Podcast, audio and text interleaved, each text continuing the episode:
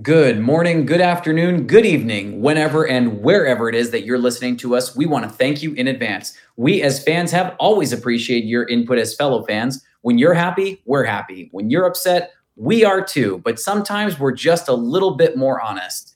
We are the bastards of Boston baseball. You can find us on Twitter at bastards underscore Boston. I am your host, Charlie Smith, coming to you from Providence, Rhode Island. You can find me on Twitter at Smith underscore MLB. Our other hosts for this episode are Terry Cushman coming to us from Myrtle Beach in South Carolina by way of Windham, Maine, and Cody Paulson coming to us from Houston, Texas by way of Ponte Vedra, Florida. Cody, how are you and where can the fans find you on Twitter?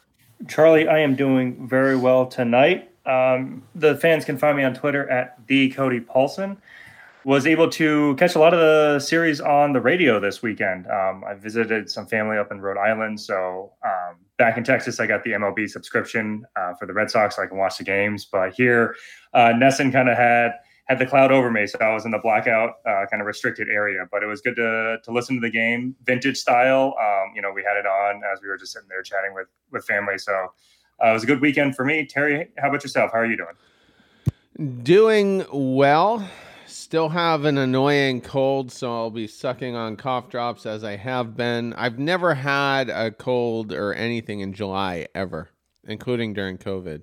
So it's like weird. I, that is pretty weird, actually. I don't think I've ever had a summer cold. Yeah, I did get COVID during the summer, though. That did happen. Yeah, so. I don't remember the exact timelines for me, but I'm positive they weren't in the summer.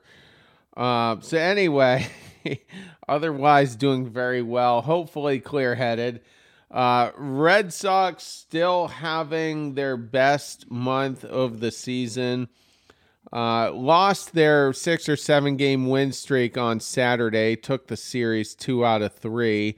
Uh, currently tied with the Yankees for last place, and both teams are both a game and a half out of the wild card. So Got another cupcake series with Oakland. We'll be covering that for the afternoon commute. And uh, the rest of the month, eh, a little bit tougher after Oakland. Yeah, and where can the fans find you as well, Terry? I will be causing all of my mischief at Cushman MLB.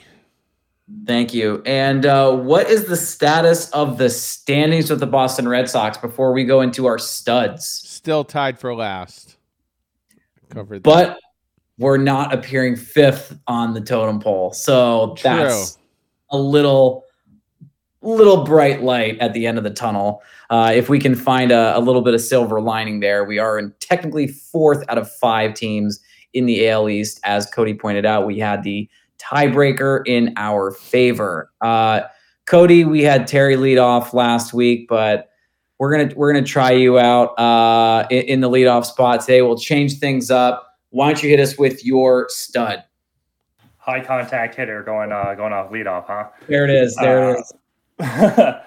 For my stud for this series, uh, I wanted to give some shine to Triston Casas. Um, you know, he had a pretty good end to the first half there, and really, you know, the All Star break kind of came at a brutal spot for him. He was starting to put together some good at bats, um, some loud contact, starting to move the ball the other way. I think I saw a tweet that said like him and Matt Olson were the only two players to be able to hit a ball high and inside to the opposite side of second base for a home run. Um, and, you know, he really kind of proved that the All Star break didn't do anything to cool him down. He came out of the gates, three games, three home runs, and none of them were cheap ones either. I know the wind was blowing out at Wrigley, but all of these shots were moon bombs. Um, you know, game one, he had a one run shot to make it 5 1. Game two, a little bit out of hand after that Bellinger home run, but it cut it to 8 3 you know, with the way that the ball was flying out of Wrigley, you're like, maybe we could get hot here, catch some of the later innings, and then, you know, they continued to put us to the iron. But uh, game three, two run bomb to make it 11 0 at the time, which, you know, kind of felt like empty calories. But those two runs uh, kind of proved to be a little bit more comfortable towards the end of the end of the game than we would have liked. Um, but so, you know, he's he's swinging a hot bat, you know, uh, came off the bench to hit to hit that pinch hit home run in game three. Um, but to take it a step back, you know, he obviously had a slow start to the season, right? Those first 25 games 133 average, three home runs, not really cutting it on base. Um, you know, it was kind of boosted by those walks, but not the on base percentage we would like to see from a guy that was taking as many pitches as he was. Um, and he's, you know, kind of continuously to warm up as the season has gone. Now, you know, he is only 23 and, you know, we are halfway through. So warming up might not be the right term, but over his last 30 games, he's batting 284, uh, 365 on base percentage, 500 slugging, 865 OPS with five home runs. Um, you know, so this is a guy that's really, we'd like to see you know, kind of come into his own. Uh, you know, it hasn't quite been the meteoric turnaround that Jarren Duran has had, but um, this is the other side of the coin of this front office kind of sticking with players and allowing them to kind of have those growing pains at the major league, excuse me, major league level.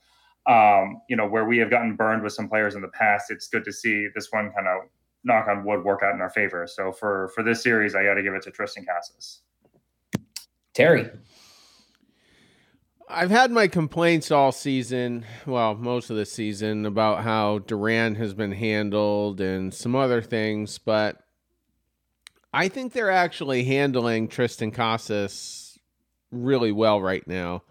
Um, you know, if we're facing a lefty and Cora prefers Turner at first base, generally, I'm not really going to have a problem with that. And Casas is in a groove right now, and this is what we were kind of hoping to see earlier in the season. I think we were expecting him to build on, uh, you know, what he showed us in the final month of the 2022 season, and you're seeing the confidence, and a confident Triston Casas is going to be a very lethal Triston Casas. So, um, three home runs in a row. Uh, love to see it. This season's kind of gonna be. You can't call it a lost season because we're at the halfway break, and he could still have a monster second half. But as we're seeing these balls go over the fence, it's just kind of curious to know what the ceiling will be for him in terms of home runs a lot of people said before the season he's probably only going to hit about 25 home runs and you know but you know with a with a pretty high batting average and I've always thought he's had the potential to be a 35 uh, to 40 home run guy. So I think that's where he's trending. I, I really believe that. So um, we'll see. I, I, I like what I'm seeing. I I'm a lot more comfortable with him now than I was, you know, a month and a half or so ago when it looked like he just needed to be optioned to get his head cleared. Um, but he's he's making it work, and uh, it's been a lot of fun to watch. I'll say this much: I know he was one of the players that a lot of us weren't really too high on. Uh, just to begin the year, we had high hopes. We were saying, please, got to be better than Bobby Dalbec. But if you you look back, he hadn't been really relevant before this series began since maybe a week or so before the end of June. So June 20th, 21st, around that time. Um, it was that Chicago series where he had a homer, a couple RBIs he had no runs knocked in. But over the last five, six games, he's scoring a run a game. And in each game, as Cody mentioned, had a home run. Why he wasn't starting game three, though, I mean, when someone is hot like that, had a home run in two games, you've got to have him go in game three. And sure enough, enters in the game, has a pinch hit home run as well. Um, this month had no home runs, no RBIs before the Chicago series. So this is that type of series that you want to see a player like Triston Casas have, uh, or a series have. Excuse me. You want to see this kind of series from someone like Triston Casas. This might be the beginning of him starting to get really hot. Terry, you just talked about it. We don't know how hot the second half is going to be for him. I don't anticipate him just all of a sudden striking out all the time and then falling back to 200. Cody talked about the fact that the hits are starting to come through. He's raised his batting average from middle of June from uh, you know 200 just under it to now hitting 230, a little over that. So already you're seeing the batting average go up. You're seeing the pop happen in three straight games, and they when when Casas hits home runs, they're usually not cheapies because he's got the, the power for them.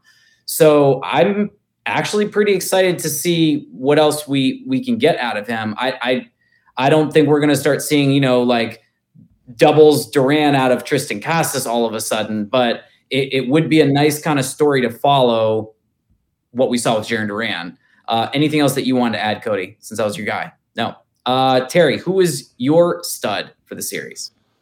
I it was a tough choice. There were two to pick from, but um, despite Masataka Yoshida being the hero of Game Three, I still had to go Rafi Devers. Um, Devers three home runs in the series, six for thirteen, just a shade under uh, five hundred.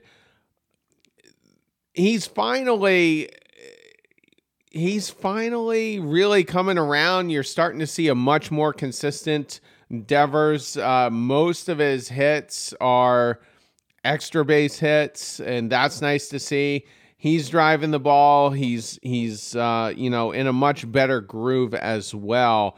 And when you look at, I mean, we've won what I think it's like nine out of our last 10, something like that, eight out of our last nine if Devers is hot, you're you're gonna win a lot more baseball games. And before that, it was Justin Turner carrying us, and we just need a, to see a little bit more consistency out of Devers. We need his mindset, you know, to be consistent as well. If he's always swinging for the fences, that's when we see the hits go down. That's when the average goes down. The strikeouts go up and you're just seeing a guy who's who's got a rhythm right now that it, everybody's everybody's playing for second place right now in, in, the MVP race. We all know who's gonna, you know, who's gonna win it in the end. Um, although, uh, weird question. This is an ADD moment because I'm going way off my take here. What if Ohtani gets traded to the National League? Then what? I actually do think Ohtani does get traded to the National League. Well, they, there's only a few teams that are going to pay for somebody like that. There really are only a couple destinations that he's going to go to. Yeah, I, I, mean, I'm just saying, I, I just don't know what the ruling is on that. And the Angels have said in the last few days they will listen to offers on Ohtani. So go ahead. So let me ask you a question. What do you think Shohei Ohtani, and then what do you think Major League Baseball are prioritizing? Do you think Shohei Ohtani is prioritizing money, or do you think he's prioritizing going to a real contender that he will be able to go to and play for the next 10 years? Major League Baseball doesn't care about the money, they care about playoff baseball. Shohei Ohtani in the playoffs, a lot of money. Shohei Ohtani out of baseball for the, the month of October, not as good for obvious reasons. I, I, think Manfred definitely wants him to go to a contender. I 100%. I think Shohei probably wants the money though. Uh, he he wants both. I mean, I was going to say he can get both. Yeah, he's going to get both. So I mean, because go back what back in March, the bright lights of the WBC. I mean, the the ratings for that and the interest for it was off the charts there's I mean, you can't tell me that Ohtani didn't take that in and be like, "Man, I want this all the time." And you're you're getting it none of the time in Anaheim. I did not mean to make that rhyme. I'm not a rapper. Um, but that's you know, that's what he wants. So if he goes to the National League, maybe that's a loophole. Maybe maybe the Devers dream for for MVP finally happens. If he goes off, he's got to get that average up. He's already hit 23 home runs. Uh, we're past the halfway point. Everybody calls the All Star the halfway point. 33. 33. Okay. That's what he's on pace you for. Said 20. No, no, you said he had. Are you talking about Shohei Ohtani? Oh, no, I was talking about Devers. I apologize. Okay. I thought we were still talking. Sorry yeah. about that. So but it, will I just don't know what happens in the in the MVP race if uh, if he goes to another league. I'm assuming he would have to win the NL uh, MVP at that point. I that's one thing that's been really confusing for me. I actually don't know how many games you'd have to play like if you get traded in between like one one league and then get shifted over to the other. That's something actually I'll, I'll look I'll look at. I'm uh, putting it on social media right now. Some nerd will know. One yeah, of, one of my haters will be like, "You idiot! That's the worst question of all time." And then you know, and then they'll. Well, I mean, I was listening to one of your last episodes, and some there was some moron out there that you know Jason was enjoying with a four part question who said like, "Do you oh, know?" Yeah. That dumbest person on Twitter, Mr. Right Rungta. I don't remember his first name. Moron. His his last name was easier to pronounce, but um, but yeah. So uh, th- I'm just saying, uh, Devers was the star. Uh, you know, crushing it at the plate. Uh, much love to Ohtani. He did drive in six today. Um, you know, basically put the game out of reach. But but throughout the whole series, I, I thought Dever, Devers was a, a little bit more lethal. Yeah, I mean, when you have a, a, week like that, we talked about earlier this year what was going to happen if the batters and the guys in the lineup around him were also supporting Devers and not striking out, and rounding out, and floundering at the dish. Now pitchers have to figure out who do they want to pitch to. Do you do you give Devers some proper pitches or do you just kind of do whatever? Because before Turner was struggling, you know, Duran kind of hit a rut. Verdugo hit a little bit of a rut. There was no reason to have to pitch to Devers. You could walk him if it got that bad. It wasn't a concern. But now Devers is hitting the cover off the ball. Justin Turner's on another planet. He's already exceeded expectations as far as I'm concerned and he's already outdone some of the numbers that he had all of last year with the Dodgers. So you got that going on. Duran is just on another planet right now, as far as I'm concerned, who's still hitting doubles left and right, even in this series. He, you have Yoshida, who's just, I don't even know how to quantify how lucky we were. I don't know if everybody on this podcast at the beginning of the year was super, super pumped and super excited for him, but I'd have to go back and listen. I'm pretty sure I was in the boat of this cannot be the, the worst ad. You've got to buy some guys. You've got to have to sign. You're gonna have to sign somebody. Why not use Sheeta to be like lights out? Terry, I apologize. I don't remember if you were like, oh God, I don't know, I, or if you were. I don't think you were about it. I was hardcore anti Masataka Yoshida. Uh, I had a hunch, but I wasn't. I sure. was anti giving an unknown player in the major leagues $18 million. And with that said, I mean, I, I've basically owned it since probably, you know, early May, I would say. But I mean, that is the single best move Chaim Bloom has made uh, in his tenure here. Without a doubt. I mean, ideally, the way I looked at it was if you can get, you know, almost like a like a lower end of like JD Drew, you were going to be fine. If you could get 16 to 18 home runs, something in the 65 to 80 RBI range, I would be okay with that for your first year. For your first year, because you're going to have to kind of figure it out in Major League Baseball. It's a little bit different. The league is different. You got different rules, different dimensions of ballparks. I'm going to give him the first year. I'm going to give that to him. He will exceed everyone's expectations. Is he going to be a 30 homer, 100 RBI guy in his first year? No. Is he going to be someone who can hit 18 to 20 home runs? Yeah. Is he going to probably hit more than 75, 80 RBIs? Yes.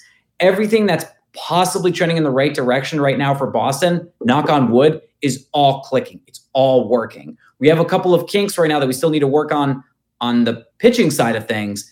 But offensively, if I'm not mistaken, we're looking at like a top three, top four offense as far as batting average, knocking in runs. I'd have to look at it. I'm not looking at it right now, but you can call me wrong if, if I am. But the way that they're scoring runs right now, it was like the beginning of the year when we scored nine runs three games in a row. Now, Chicago's not the most lethal team right now. You know, this isn't Cincinnati. I mean, Cincinnati is one of the most electric rookies of all time who's been in the league for about five minutes and has already basically put the league in his pocket. Uh, Eloy De La, Elly De, De La Cruz is just insane. But I'm really curious to see if the Red Sox can continue this kind of trend of like offensive onslaught against Tampa Bay, against Baltimore, against Cincinnati, against Atlanta, you know, against these teams that actually have full merit, like they get it. Uh, Terry, something else you want to add? Yeah, I got some of the numbers in front of me right now. So they are currently third place in batting average, fourth place in on base. They still continue to lead uh, MLB in doubles. Uh, Texas is right on our heels. They've only got three less, but then it's a right. large gap uh, to third. Who do you think's in third place? Wild guess. For for Wild hitting, guess for hitting doubles. Yeah, and I spoil just to give you a hint, you're gonna need to give me a wild answer. Yeah. Um, you know, honestly, it wouldn't surprise me if it's Cincinnati. Uh, not Cincinnati. Uh, I'm not even showing them. Uh, they're not even top ten. Uh, Darn. Cody, any guesses before I throw it out? I'm gonna say I'm looking at it as well, so okay. I gotta recluse recuse myself. Uh, okay, it's the Colorado Rockies right now. oh, I was gonna be my second guess. No uh, way. So, but the Reds. Oh wow. Red Sox do lead that category. Uh, let's check RBIs right now. Uh, I mean, we're top five or better in all the major counting statistics. Offense leading? is the problem right now. Like that's that's been our thing. Like getting consistent pitching has been our issue. Wow, we were leading uh, for the first couple of months in runs scored. We slipped to fifth, and it's a long gap between us and first. Uh, Texas Rangers have the best offense in in MLB, so that makes their trade deadline a lot more fascinating uh, to me. But right. Man, th- these playoffs, whether we're going to be in them or not, like if you love Major League Baseball, these playoffs are looking really good. I mean, what can Baltimore do? What can Texas do? Right. Is Tampa? Uh, they've had a bad month, but I mean, they got plenty of time to get it back together. But there's just a lot of teams with a lot of good pitching and a lot of good hitting, and uh, right. it's going to be a fun October. Yeah. Speaking of fun, uh, speaking of fun, I get to do my stud, and this is this was actually a fun one because I wasn't expecting this. I got to do a a little bit of, of shared FaceTime so I could watch a little bit of the game. My stud for this one's Kutter Crawford. Stutter Crawford, uh, Stutter, Stutter, Stutter Crawford. Uh, Kutter Crawford ended up going six innings, allowed one hit, um, struck out nine, walked four. I don't know uh, if we're going to see Kutter Crawford do something like that again, but I think it's really, really important to highlight the highs when they're high because when they are high, they can be really high for some guys. For Kutter Crawford, this is probably his first maybe second best performance. He's already hit six innings earlier this year. He, he went six and a third against uh, LA earlier this year. Excuse me. Um, so already, you know, we're starting to see a little bit of that luck kind of creep our way again because before this, Kutter wasn't really able to make it past five strong innings. You know, against Texas, didn't do that great. Against Toronto, did okay. Against Chicago, got shelled. Colorado didn't do well. You know, th- these are games where in that span, one quality start, granted, has not been a starter all that long, has given us, you know, spot starts, and I think will continue to be called upon to do that. I don't think that Kutter Crawford is going to be somebody that they will look at for the future to be in that rotation, at least not right now. So, really happy with his performance. Nine strikeouts. It doesn't matter if you start, you relieve you got nine punch outs. That's quality. You're one away from the, from double digits. That's amazing. You did it in six innings, albeit against Chicago. You did it in their house, so it's not like you had your own fans behind you. So credit Crawford, six innings, nine strikeouts. Uh, Cody, why don't you uh, hit it from there? I was very impressed with Kutter Crawford today. Ball was flying out of Wrigley all weekend long. Um, you know, to not give up any runs for that matter, I think was extra impressive considering, you know, the ability for Chicago to leave the stadium at a moment's notice. Bellinger has been swinging an incredibly hot bat to keep him off balance, um, you know, to keep him in the yard. I mean, he single handedly put away game two on our heads right there with that grand slam. So, um, you know, early in the game, Kutter I don't know if he was getting squeezed. Again, I was just listening to the radio, so I couldn't see the pitches. But uh, you know, he had some walks, he had some hits here and there, but he limited the damage. He got double plays when he needed to, and he gave us six innings. Right, this bullpen was kind of taxed, especially after Paxton's start, and so you know we really needed length out of him today. If he had uh, another, not sorry, if, if not if he had another, but if there was another short start by a starter, we really would have been in some in some serious trouble. And you know, uh, the ability of Crawford to go six strong with nine punch outs and um, you know take some of the load off the bullpen, allow us to put some space in between us and Chicago, and it'll let us use some arms that were necessarily not high leverage guys. I think was uh, an even bigger uh, benefit to the already incredible performance that he had. Terry any win Kutter Crawford gives you is a good win. I mean, he's. I'm still skeptical, and that, that's been my favorite word all season skeptical on uh, Crawford. I mean, he did walk four guys. He he did benefit from a couple crucial double plays in the earlier innings. Uh, Nico Hoerner, Christopher Morel, and uh, Ian Happ couldn't do anything with him. That was the part of the order that he was uh, dominating, especially.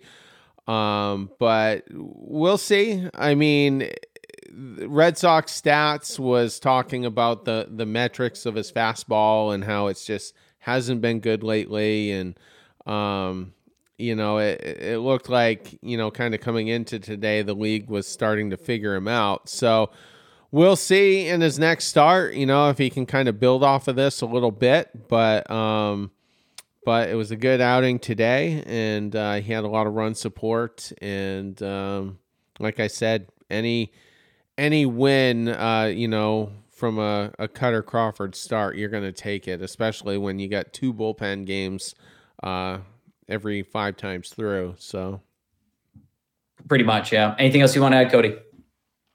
Nope. Cool. Right on. So, couple honorable mentions. No surprise here. Brayan Bello, six innings, not the cleanest game. Uh, did strike out five, allowed two home runs, uh, three runs total on eight hits. Uh, but did do, you know, what I like to call your job as a starter. Six innings is bottom line the expectation. If you can't give us six innings, you're not doing your job. Masataka Yoshida has to be honorably mentioned. I, don't know how he hit that second one for. I mean, granted, I think that was a, a little bit of a misplay by their center fielder, uh, and that's how he ended up getting two more runs to come around on that triple. But the grand slam right in that little net was just absolutely perfect, up and in, beautiful. Chef's kiss, grand salami. Ended up going five for 14 six RBIs in the series. Again, all coming, all that damage coming on literally two swings in game three. But I will take it. Jarren Duran, uh, I'm still going to keep him in the stud, you know, honorable mention category until he does something absolutely foolish. His 28th double of the year, I believe, which now leads the Boston Red Sox. It's third in all of Major League Baseball, still trailing only Matt Chapman, who has had nearly a hundred more at bats. It's just, it's just dumb. It's literally stupid. So um, he continues to just blow my mind away. And I think I can speak for Red Sox Nation when I say that we are all super thankful for what Jarren Duran's been able to do. Uh, Jorge Alfaro, two for six. I'm putting him there because his batting average is over 300, a couple singles, so we went two for six there. Justin Turner, I don't know how we're ever going to be able to stop saying thank you to that man for doing what he's doing at the age of 38 four for 11 in the series, another home run, four RBIs, another walk, just doing damage, another couple doubles there. Some of our bullpen arms, Winckowski, Bernardino, both pitched an inning, struck out one and two respectively. Again, masterful series. Yes, we lost game two, but darn it, we have to highlight wins when we get them, especially when you have moments of brilliance and just chef's kiss moments when things are going great for you. Anything else that uh, either one of you two wanted to add to that? Terry. Uh, Joely Rodriguez had another uh, stellar performance. It was in a losing game, but uh, punched out two in his uh, inning of work. So something to be uh, watchful of. If this continues, he could certainly be a weapon uh, out of the pen. And Brennan Bernardino, solid throughout the series as well. So two lefties. I mean, we've all in recent years we've had trouble just identifying one that was serviceable. Now it, it seems like we have two. Um, did you mention Yu Chang? Nope, didn't mention Yu Chang. Feel free. Home run uh, in game one was three for eight on the series, two for four today. One of those hits was a leadoff double uh, up the uh, right center gap. So, uh, further burying uh, Kike Hernandez's chances of uh, you know getting more at bats, but but couple couple I thought could be in there. I mean, he went 0 for 3 in the series. Talking about Kike now. Uh, I think he did walk, though, if I'm not mistaken. But he did draw a walk, yeah. Yeah. So walked, no, no errors on paper, for lack of a better term. Oh, he didn't uh, get one on uh, Saturday, no? I don't think it was ruled an error. I okay. think they gave him a little bit of a break there. Yeah, yeah. he didn't. Um, uh, he messed up the transfer. So yeah, it, it's I really like. Here's the thing about Kike. I think he's having a really off year, and things just are not going right because you don't go from completely. I don't say dominating a position at short because Kike's always been the Swiss Army knife. At least when he was a Los Angeles Dodger, played second, played short, played all three positions in the outfield. If I'm not mistaken, I think he played a little bit of third base, maybe first base. Didn't catch and he didn't pitch. Excuse me but was able to do literally everything. And then Chris Taylor joined. Chris Taylor could play second and short and could play the outfield too. So then they had two of those Swiss Army knife players. Obviously, then we got one. Chris Taylor stayed, signed a four-year, sixty-four, I think, million dollar deal. Stay with the Dodgers, and that's not really aging great. But um, not to say that the ten million dollar one was aging great for us in Boston. But again, as I mentioned on the last, you know, last week's show, incredibly important to recognize and thank the man that brought in a lot of our high level talent, that being Turner, Kenley Jansen, Chris Martin, the names go on and on. Um, it, it's just, it's one of those things where while the offense isn't looking good, I still think we have to look at Kike full picture for all the things he's been able to do for us in Boston. Again, sometimes the highs can be high and in you know the, in the opposite side the lows can be really low and right now i think he's experiencing that i think it's it's just going to take a little time for him to just get it going. And if it's not, you know, this year, hopefully next year he's able to get back off off the snide there because it's it's hard to not like Kike Hernandez. It's really hard not to. The guy is he's fun. He's just he's a great he's a great dude. So I, I really hope he can he can figure it out. Cody, I know I think you want to add something else. Yeah, I just wanted to loop back a little bit to our conversation about Masataka Yoshida. We had kind of talked a, a little bit about it in the Devers segment and, you know, an honorable mention. Um, you know, when we first signed him, we had that emergency podcast and we're like, all right, you know, we got one, right? A big ticket free agent signing, regardless of where it came from. We got somebody. This is great. Let's, you know, have a discussion. What do we think can be, you know, what would be a successful season, et cetera. And I, if I'm not mistaken, I think we landed on like a 280 average, 20 doubles, 10 to 15 home runs and like 80 RBIs, right? We were like, man, if we just get that, we would be over the moon year one. Uh, with the caveat that he would, you know, probably get better uh, as his contract ages. Keep me honest, guys. I, I, believe that's kind of where we landed, right? Um, somewhere in that ballpark. I was super least. pessimistic, so the the I other... mean, he's already got those 20 doubles. You know, he's got 11 bombs and 50 RBIs with a 317 average. Like, yeah, I was okay with him we need to get something. I was happy right. about Yoshida. I was happy about Mondesi. Everybody knew how happy I was about Mondesi, and Mondesi hasn't worked out so far. But I'm not going to change my tune just because you know one, one, of them one of them didn't work out yet. Right. I still think he will once he's healthy. I just wish his dang knees were good. I just can't believe that we were as close to our year-end predictions at the halfway point. I mean, this is just unbelievable production. But uh, that's that's all I really kind of wanted to add. Uh, Charlie, back to you. Cool. Right on. Um, I think unless that that's it, I think we can move right into our duds where you will again lead us off, Cody. So um, when you have a quick moment, hit us off with your dud, sir. Yeah. So you know, with a series like this, there were there were a few duds, right? You know, in in episodes past, we had talked about, hey, you know, this one was a great series, or we got a sweep, or you know, top to bottom, there was a lot of production. Um, I don't think we were as fortunate uh, with this series, and the dud for me would be Jake uh, Faria. Faria. I'm not entirely sure if I'm pronouncing Faria. that correctly. Faria. Thank you, Terry.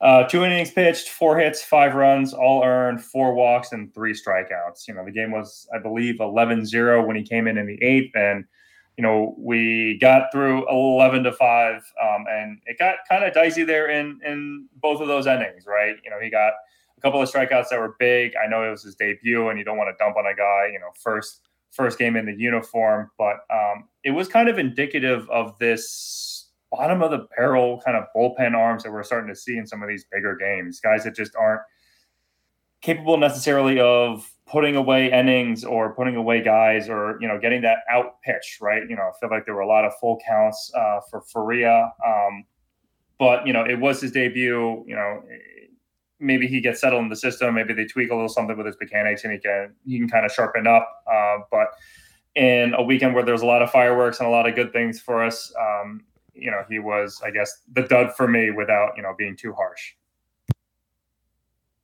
terry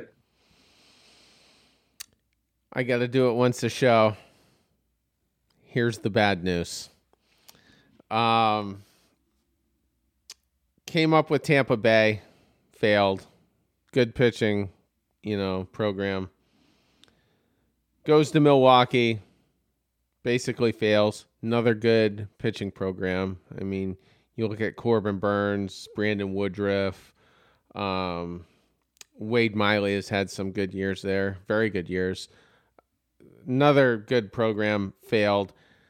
Arizona Diamondbacks in 2021. Um, maybe they weren't noted for you know being a great program at that point, but it certainly has evolved into one.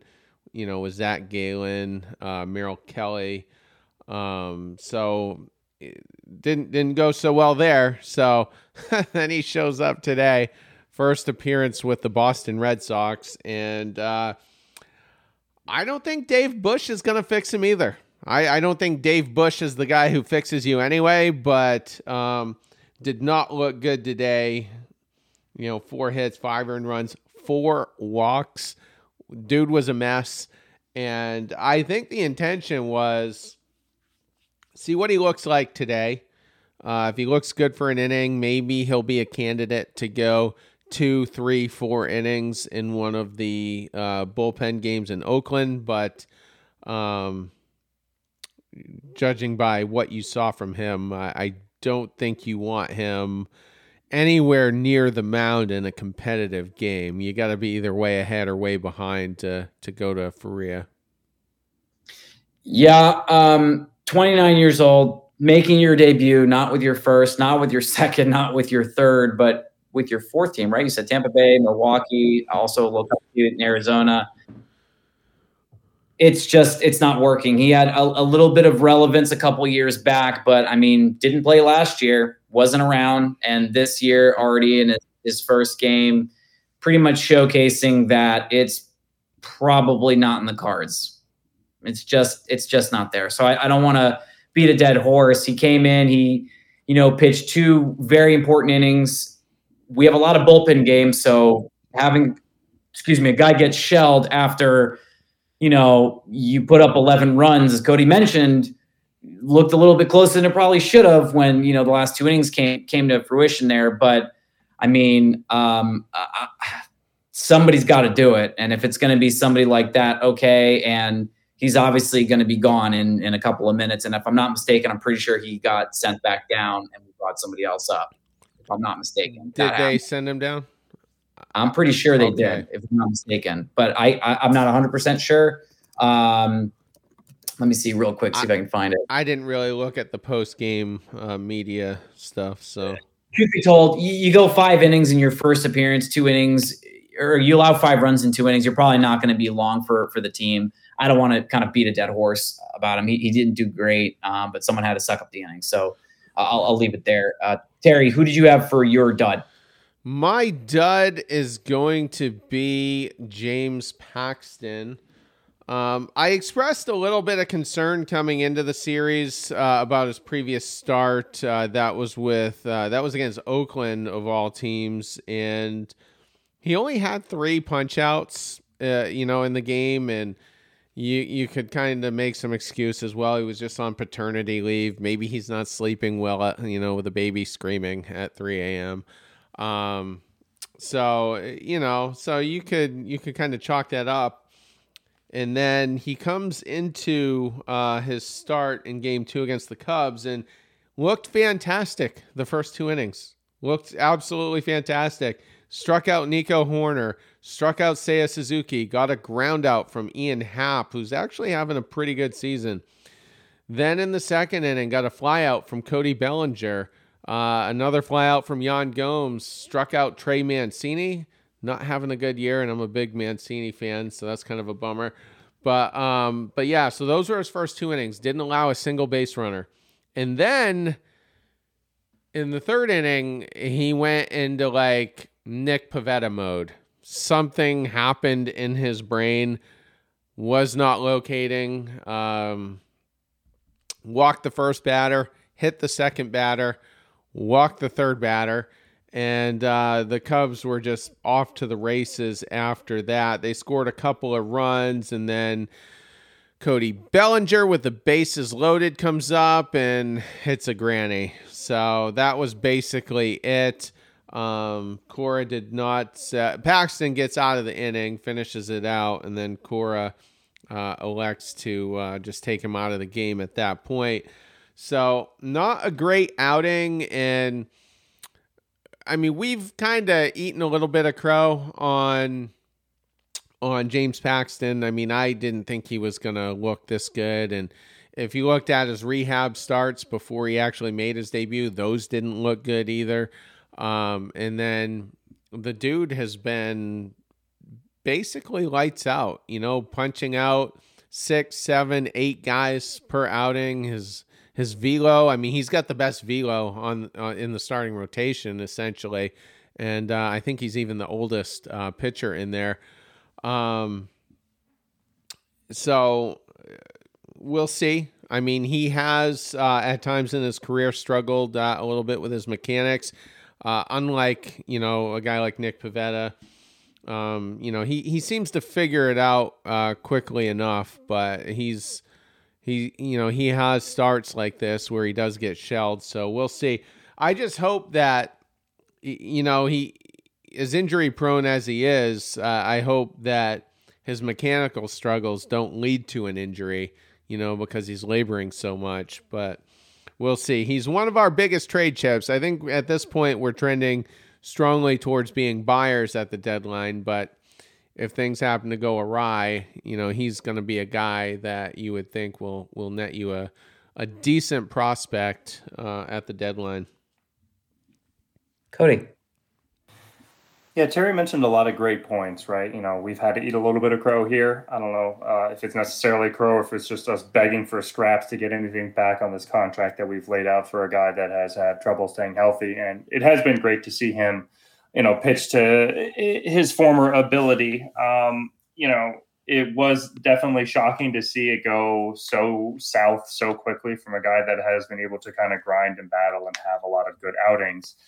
Uh, I'm just kind of hoping to chalk it up to ball is flying out of the stadium every now and again. That starter has that you know two, three innings, eight earned run, eight hits, whatever kind of outing. Don't know what it is. Flush it, move it on. Um, but you know, really, really hoping there isn't going to be any you know lingering kind of body issues, and uh, he can get right for his next start every pitcher is going to have a bad game. Uh, it's been a really, really long time. You have to look back all the way to late May, and that's against Anaheim uh, when he was pitching in LA, and he gave up five runs in three innings. Since then, he's been able to put together a really, really nice streak of five quality starts out of six um, in his last couple of appearances. So the whole month of June, I mean, guy had a 1.74 ERA. He allowed a total of six earned runs in this one start alone, he allowed six earned runs. So this is nothing more than a blip on the calendar. I do not want to waste any time talking poorly about James Paxton because he is when he has been one of the only bright stars this team has had this year, pitching lights out almost on a regular basis. So bad start, chalking up, leaving it there. That's all I'm going to say. Uh, anything else that you wanted to add, Cody? No. All right. Cool. So uh, my dud for this one, it's continuing to be a, a, trend as far as not really being able to be counted on. Did have uh, a meaningless error in the in the uh, like what I think it was the ninth inning uh, for one of those games. The first game of the se- uh, first game of the series was Connor Wong. Uh, Connor Wong went two for eleven, couple singles, still four strikeouts. Really not anything in in the power bat situation. You know, last month couldn't hit 200, couldn't hit his, his you know his weight almost. It was just brutal. And outside of the month of July, has had really kind of an irrelevant month. Just one run scored. Um, just not not really getting it done. So for me, it's it's Connor Wong, and uh, until we have, I think, a, a, a better option at the catching position, it's going to be really Connor Wong's to lose. But finally, it felt like we had a series where we didn't have three or four black holes, which is good. Um, but for me, it's just it, it's Wong. I just he comes to the plate and and I, I look at him as an automatic out. Uh, Cody, why don't you go next?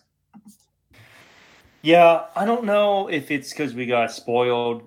Uh, you know, we being a generality, you know, growing up with with Tek at the as the backstop, and you know, having such production from from him, um, or looking around the landscape of Major League Baseball and largely viewing catcher as a spot that you're not going to get a lot of offensive output from, right? You know, you have your few, you know, your Victor Martinez, your Pudge Rodriguez, you know, Buster Posey, etc uh, Mike Piazza to name. I know I'm sure you know I'm forgetting some at this point, but anything offensive you get out of the catcher position, in my opinion, is just icing on the cake. It's a bonus, right? You're not necessarily um, relying on him for offensive production, and he's still, in my opinion, you know, very defensively strong behind the plate. Obviously, he's got a rocket for an arm. He's you know kept the the stolen bases down. Um, so you know, as long as he continues to keep up that defensive production and kind of keeping the pitching staff in order, whatever that looks like for us. Uh, I'm okay with it. I understand that his offensive production has been extremely Dudley. I am not taking away from that in any capacity. Um, you know, if I, I, think what you mentioned, what uh, two hits across what uh, 11 at bats, you know, no RBIs, no you know home runs. I think one run scored. It's just not great. But I'm also not necessarily expecting him to to be the one hitting the cover off the ball. So it could just be a different, you know, framing of it uh, mentally. You know, you you to myself, but um, definitely a Dudley performance offensively.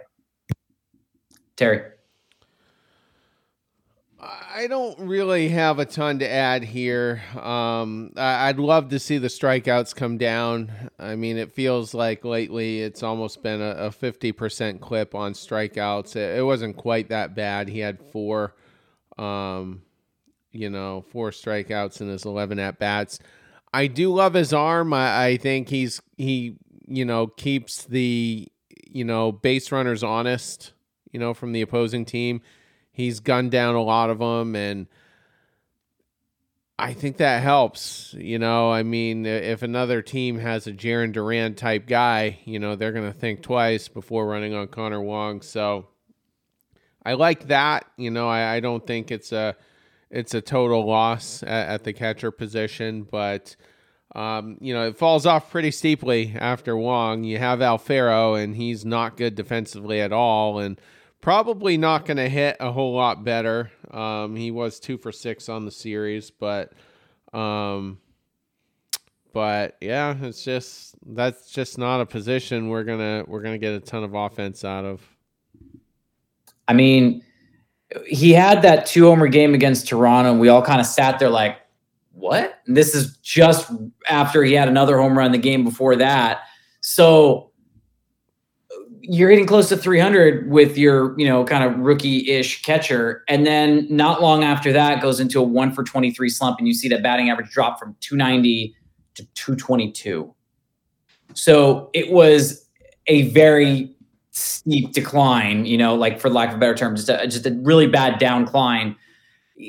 He strikes out over 40% of the time, not 50%. So it's not half, but damn, it's close. 13 strikeouts, 31 at bats in the month of June, 31 out of 69. That's good enough for 45%. So basically, every other at bat in my book is probably going to be a strikeout. That's not going to get it done. So, yeah, like you mentioned, Alfaro, a little bit of a hot mess uh, defensively, but uh, unfortunately, it's one of the premier positions where if you don't have a stud like, you know, a la Adley Rutschman or, you know, as Cody mentioned, Mike Piazza, like it's really hard to find a superstar catcher. And I want to say the Red Sox were rumored to be in on Sean Murphy before he left Oakland. Not sure what that package would have looked like. Man, oh man, should we have taken another look at that one because Sean Murphy is has already exceeded expectations so far in Atlanta. He's already done everything that he did last year in Oakland, and he still has half the season to go. Terry, go ahead. I just wanted to add, I, I I'm almost positive the Atlanta Braves gave up their number one prospect for Sean Murphy. So the uh, I can't remember what the deal was when they got Murphy. It was I remember one of our co-hosts going off about it. It just seemed like an overpay. I mean, if we give up Mayer, we go from like the 15th best farm to the 24th best farm. So it's just it would be a steep drop off if we would have went for him. And just one last nugget on Wong, he's um he's only earned one walk the entire month of July. Not that he's ever drawn a ton of them, but plate discipline needs to improve for sure. Uh, for the record, you were right. Uh, the number one, the number six, and the number 18 ranked prospects all went over.